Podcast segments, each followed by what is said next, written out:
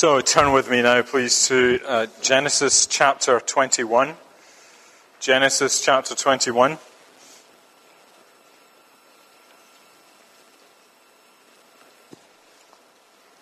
And I want to read the whole chapter. Before we do that, let's bow our heads in prayer again. Let's pray. Father, again, we ask you to help us as we read your words and learn from it. By your Spirit, you would come and uh, encourage us and build us up in Jesus' name. Amen. the Lord visited Sarah as he had said, and the Lord did to uh, Sarah as he had promised. And Sarah conceived and bore Abram a son in his old age at the time of which God had spoken to him. Abram called the name of his son who was born to him, whom Sarah bore him, Isaac. And Abram circumcised his son Isaac when he was eight days old, as God had commanded him. Abram was a hundred years old when his son Isaac was born to him. And Sarah said, God has made laughter for me. Everyone who hears will laugh over me. And she said, Who would have said to Abraham, that Sarah would nurse children, yet I have borne him a son in his old age. And the child grew and was weaned. And Abraham made a great feast on the day that Isaac was weaned. But Sarah saw the son, the son of Hagar, the Egyptian, whom he had borne to Abraham, laughing. So she said to Abraham, Cast out this slave woman with her son, for the son of this slave woman shall not be heir with my son Isaac. And the thing was very displeasing to Abraham on account of his son. But God said to Abraham, Be not displeased because of the boy and because of your slave woman. Whatever Sarah says to you, do she tells you, for, though I, for through Isaac shall your offspring be named. And I will make a nation of the son of the slave woman also, because he is your offspring. So Abraham rose early in the morning and took bread and a skin of water and gave it to Hagar, putting it on her shoulder, along with the child, and sent her away. And she departed and wandered in the wilderness of Beersheba. When the water in the skin was gone, she put the child under one of the bushes. Then she went and sat down opposite him a good way off, about a distance of a bow shot. For she said, Let me not look on the death of the child. And as she sat opposite him, she lifted up her voice and wept. And God heard the, the voice of the boy, and the angel called of God called to Hagar from heaven and said to her, What troubles you, Hagar? Fear not, for God has heard the voice of the boy where he is. Where he is. Up, lift up the boy, and hold him fast with your hand, for I will make him into a great nation. Then God opened her eyes, and she saw a well of water. And she went and filled the skin with water and gave the boy a drink. And God was with the boy, and he grew up. He lived in the wilderness and became an expert with the bow. He lived in the wilderness of Paran, and his mother took a wife for him from the land of Egypt. At that time, Abimelech and Phicol, the commander of his army, said to Abraham, God is with you in all that you do. Therefore, swear to me here by God that you will not deal falsely with me or my descendants or with my posterity. But as I have dealt kindly with you, so you will deal with me and with the land where you have sojourned. And Abraham said, I will swear.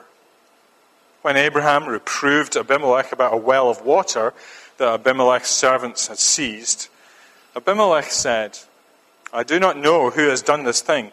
You did not tell me, and I have not heard about it until today. So Abraham took the sheep and oxen and gave them to Abimelech, and the two men made a covenant. Abraham sent, set seven ewe lambs of the flock apart. And Abimelech said to Abraham, What is the meaning of those seven ewe lambs that you have set apart? He said, These seven ewe lambs that you will take from my hand, uh, that this may be a witness for me that I dug this well. Therefore, that place was called Beersheba, because there both of them swore an oath. So they, may, uh, they made a covenant at Beersheba. Then Abimelech and Phicol, the commander of his army, rose up and returned to the land of the Philistines. And Abram planted a tamarisk tree in Beersheba and called the name uh, there on the name of the Lord, the everlasting God. And Abram sojourned many days in the land of the Philistines. Well, it's been a long wait.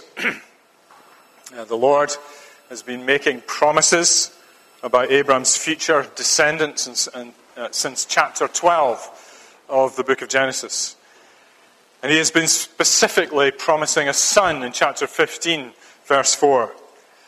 But years, even decades, have, have drifted by, and Sarah reaches that age where, to quote uh, an earlier chapter, the way of women has ceased. In other words, she can't have children. She's barren and she can no longer produce children. But then in chapter 18, we saw how the Lord had promised a child to Sarah. And that he, he would be born within the year. Much to their surprise and, and even a little amusement. But through all of this, of course, uh, I think the tension has been rising somewhat um, between Abraham and Sarah when, how is God going to fulfill this promise? How is God going to do everything He said? After all, our bodies are decaying. We're old. We can't have, have children at this age. And so for Abraham and Sarah, it's been a constant concern for them. How is uh, God going to answer this promise? But as we've seen, God has sustained the faith of uh, both Abraham and Sarah uh, in the promises that he has made to them. We have seen how God has repeated the promises to Abraham and Sarah, and each time making the promises a bit more specific that the son is going to come. And we have seen how, in response to those promises, Abraham's faith, as it were, has been stretched that's, that's a problem, isn't it? When, when promises become more specific, uh, we, are in, we're invited to believe that, that specific promise, and that gets more difficult, doesn't it? Our faith gets stretched. And that's what's happening to Abraham. And we've seen Abraham full of questions, uh, full of things that he did not understand. And it wasn't a lack of faith so much as evidence that his faith was being shaped and formed by God taking these steps from general promises to specific promises uh, as time has gone on. And he's been, God has been doing that in such a way that Abraham could, in the end, do nothing else but simply trust in God. It's almost as though he has been stripped away of, of every possible other way to, to see those promises fulfilled. And now all he can do is trust God, put his faith in God.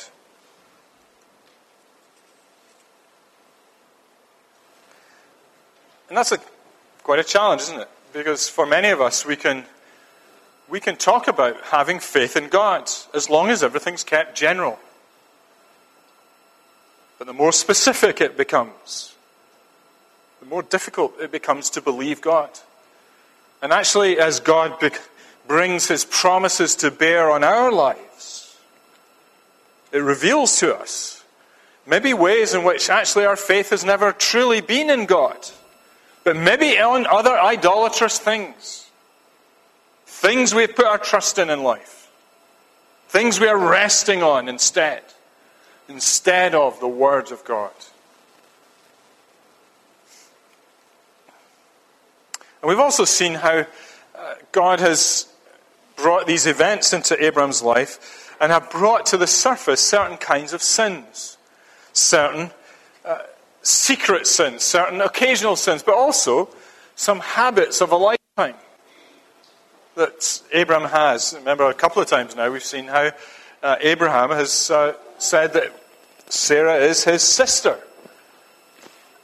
to the great danger of Sarah. But now at last we come to the point of fulfillment. Isaac is born. At last, Isaac is finally born. And we see that in verses 1 to 7.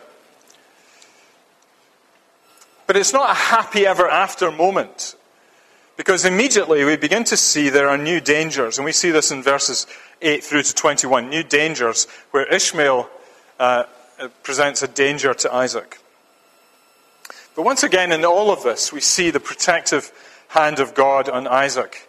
Uh, just as he was, his protective hand was on Sarah in the previous chapter. Uh, showing us once again that the purposes of God are far greater than our lives. The purposes of God are far greater than our little lives. So, first of all, then, only two things to say, talk about today. First of all, a promise fulfilled, verses 1 to 7. And we see God acting and fulfilling everything that He has promised. And it's very simply and ex- uh, stated and explained in verse 1. Um, the Lord visited Sarah, a special moment where the Lord attends to her from above, uh, uh, above and beyond the ordinary. And for that moment, uh, Sarah is the special object of God's attention. Then the Lord did to Sarah, did something to Sarah. He acts in supernatural power. Remember, Sarah is old. She's, the way of women has ceased with her. And yet, God is able to implant a, a, a you know, a, seed in her womb. And she becomes pregnant. even though she's past the normal childbearing age. All of which speaks, of course, that fallenness, that uh, states that Sarah's in, that kind of speaks more generally of the fallenness of human, the human condition, the brokenness of humanity, that a womb that is, was designed to produce children simply did not work in the life of Sarah. And now it's a body that is growing old and decaying and begins to fail. You see, for all of us, the curse of death is upon us. Some of you young folks have not wakened up to this yet. You'll get to a certain age, you begin to find that certain things don't work so well in your body. And you begin to wonder what the future is going to hold for you. But the curse of death is upon us all. And this is what Sarah is experiencing. But God comes in miraculous power to reverse that process of a fallen nature so that Sarah can conceive of a chi- conceive a child. And then we're told it, he did to Sarah as he promised. Just a reminder, of course, that, that this is not out of the blue. That uh, rather the Lord has had this on, in his mind all along, ever since he called Abraham out of uh, the Far East from Haran. And so he has given these promises. Genesis 15:4, your very own son shall be your heir. Or Genesis 17:16, I will bless her, Sarah, and moreover I will give you a son by her. I will bless her, and she will be, shall become nations. Kings of people shall come from her. Or Genesis 18 verse 10, I will surely return to you about this time next year, and Sarah your wife shall have a son. So finally Sarah conceives and gives birth to Isaac. And notice that it is at the time that God had spoken to him, referring back to that visit in chapter 18, where he said, A year from now you will have a son. You see, what God does is, is, is not only does God do what he wants to do, he does it exactly when he wants to do it. This is always true of God. He does what he wants when He wants to do it. God is our sovereign God. It tells us something very important about God, our Lord, that He is not vague about what He is doing. In history generally, in your personal history, He is not vague about what He is doing. He knows exactly what He is doing and when He is going to do it. He is the sovereign Lord. And he is never late, and he is never early. He does everything precisely when he means to. This is true of all of us. He knows exactly what he's doing in your life. I know some of you are struggling with some things. And some things are very difficult, and maybe in your heart of hearts you're saying, Why, God, is this happening?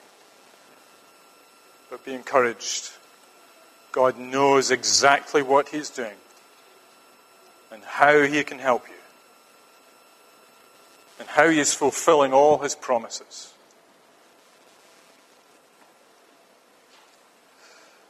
He knows it all. He knows it from beginning to end. Sometimes we can doubt that, can't we? I believe Sarah doubted as well. It's interesting uh, here that uh, noted that um, there's a note of laughter in this passage about the birth of Isaac. Uh, that's what his name means. Uh, he laughs, is what it means. And uh, you, will remember back in chapter 17 when Abraham is told that his heir was to, not to be Ishmael, but, uh, but rather to be the son Isaac. Um, and Sarah would bear a son. What was Abraham's reaction? What was his reaction within himself? Uh, he kind of laughed to himself, didn't he? He bowed down, he worshipped God, but he laughed about what God had just said to him. Um, and that's. And why did he laugh? He, he, he believed God after all, but and yet everything that he has been told by God is contrary to the experience of his life around him. It's like all the evidence seems to point against what God has said. And so there's that clash of expectations that often produces a laugh in us. I, don't know if you've ever laughed at inappropriate moments. Laugh when you shouldn't have. I have. It's embarrassing. But this is what Sarah has done. This is what Abraham has done. And later Sarah does that as well. And, you know, here in chapter 21, it's a laugh of joy, certainly. A joy at a son who's been born. But maybe also a kind of laugh of disbelief. How could this possibly happen? But it's happened. It's amazing. A laugh of disbelief. No doubt she would have suffered the derision of her household and certainly we see that in the contempt that, that Hagar, her slave, uh, expresses to her. And so you can get a sense of the pain that Sarah had been experiencing, perhaps for at least a decade, at the hands of our households. Friends, this just reminds us that as Christians, we, we can often experience pain in our lives we can seek to live a faithful life following, uh, uh, following Christ, following as a Christian, seeking to be faithful to God, seeking to believe God in His Word, even though the Word presents to us different ideas and interpretations of the truth from the rest of the world around us. Even though at times the world will treat us with contempt and mocks us and makes fun of us. The temptations around us all the time are great, aren't they? uh, to doubt God, to conform to the world, to go their way, and to maybe even laugh at what God says to us. But this passage teaches us that God keeps his promises, that God is faithful to his people. He does everything he wants to do exactly when he intends to do it. And in the end, God has the last laugh. He will laugh in derision at his stubborn, rebellious enemies. But also will share the laugh of joy at achieving all that he has set out to accomplish, in glorifying his name and in redeeming his people. And in the end, we too will laugh. The laugh that comes when we see God, all that God has done, and how He has done everything that He has said. And we will share that laugh of joy at the fulfillment of all that God has intended. Wonderful. So, this passage teaches us to keep trusting God, even when it seems pointless and the situation you're in seems to be without end. Keep trusting God because God always keeps his promises. Secondly, let's see God's electing love. Not loving, as it's printed in the sheet. God's electing love. This perhaps is a bit more difficult for us um, because God does something here that is perhaps hard for us to understand at first sight. God separates Hagar from Abraham. And you may remember that God had, uh, sorry, Abraham had lost sight of God's promises in chapter 16. Abraham had stopped listening to God and began to listen to Sarah about her, her plans and her ideas. She had a plan, remember? She said, Why don't you sleep with, with Hagar, my slave girl, and she can have a son, and, and maybe that will be the fulfillment of God's promise. And sometimes human reasoning wants to butt in and, and tell God how he should do things. But that polyamorous relationship creates a mess. It always creates a mess. Uh, there's a mess because a son is born, Ishmael. And the mess begins to show itself. Um, now, there's no doubt that Abraham loved uh, Ishmael. At one point, he sought to persuade God that Ishmael should be uh, his heir in chapter 17, verse 18. And now, Ishmael is, is maybe 14 years old by the time Isaac is born. And by the time he is weaned, Ishmael is probably about 17 years old. Uh, and Abraham organizes this weaning party for Isaac. It's an unusual thing for us, perhaps. We don't do weaning parties, uh, but uh, there is. This is the culture we're looking at. And it's a weaning, it's a, it's a feast that he sets up and at the feast, Ishmael becomes a problem because Ishmael is laughing. Laughing at this situation. Uh, mocking. Making fun of the situation. And we can only deduce that it was deeply upsetting for Sarah that the son of one of her slaves was laughing at her. And we might understand why Ishmael would be like that. By 17 years old, he might know exactly what he is entitled to as a, as a son of Abraham. He, he knows what he would inherit, unless, and he would have known for years perhaps that he was going to inherit if Abraham and Sarah didn't have a son themselves. So when Isaac comes along, Ishmael's hopes, I think, are, are dashed and his future seems to be up in the air. And maybe resentment comes into Ishmael. And so he begins to adopt this kind of bullying, mocking kind of uh, tone. And Sarah senses the danger and she reacts by saying to Abraham, Cast out the slave woman with her son, for the son of the slave woman shall not be heir with my son Isaac.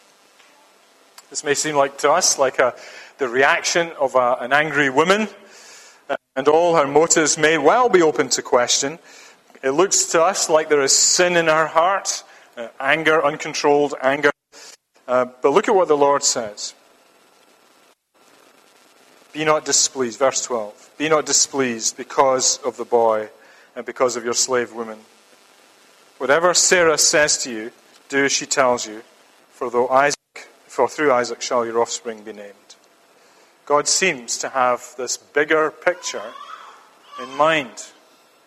A bigger picture. He is thinking about the offspring that are going to come from this son Isaac. He's thinking beyond Isaac. And actually, I think that he has the offspring of Ishmael in mind too, because in future there will be deep enmity between the people of Ishmael and the people of Isaac. Uh, for example, if you look ahead, several centuries later, Psalm 83, verses 4 to 8, says this uh, They say, Come, let us wipe them out as a nation. Let the name of Israel be remembered no more. For they conspire with one accord. Against you they make a covenant. The tents of Edom and the Ishmaelites, Moab and the Hagrites, Gebal and Ammon and Amalek, Philistia and the inhabitants of Tyre, Ashur has also joined them. They are the strong arm of the children of Lot. Now, all of these people, including the Ishmaelites, many centuries hence, are going to have it in for uh, Israel, the descendants of Isaac. And if you look further into history and look into the New Testament, Galatians 4 22 23 says this For it is written that Abraham had two sons, one by a slave woman and one by a free woman. But the son of the slave woman was born according to the flesh, and the son of the free woman was born according to the promise. Ishmael, born according to the flesh, trying to work things themselves and to shoehorn their ideas into God's plan. But uh, Isaac is born according to promise. And so Paul in the New Testament brings this distinction between uh, people in the flesh and people in uh, uh, people of the promise. And without going into detail of that, that chapter of Galatians 4, what we can say is that Paul draws a line from Ishmael to present Jerusalem and from Isaac to the new Jerusalem. The line of Ishmael represents this world and all its corruptions. Isaac represents the community that are the beneficiaries of God's promises, ultimately fulfilled in Jesus Christ. And then he says, Paul says in Galatians 4:29, but just as at that time he was born according to the flesh, persecuted him who was born, born according to the Spirit, so it is now. See, the people of the flesh will never, will be forever at enmity with the people of the Spirit. The people of Ishmael at enmity with the people of Isaac.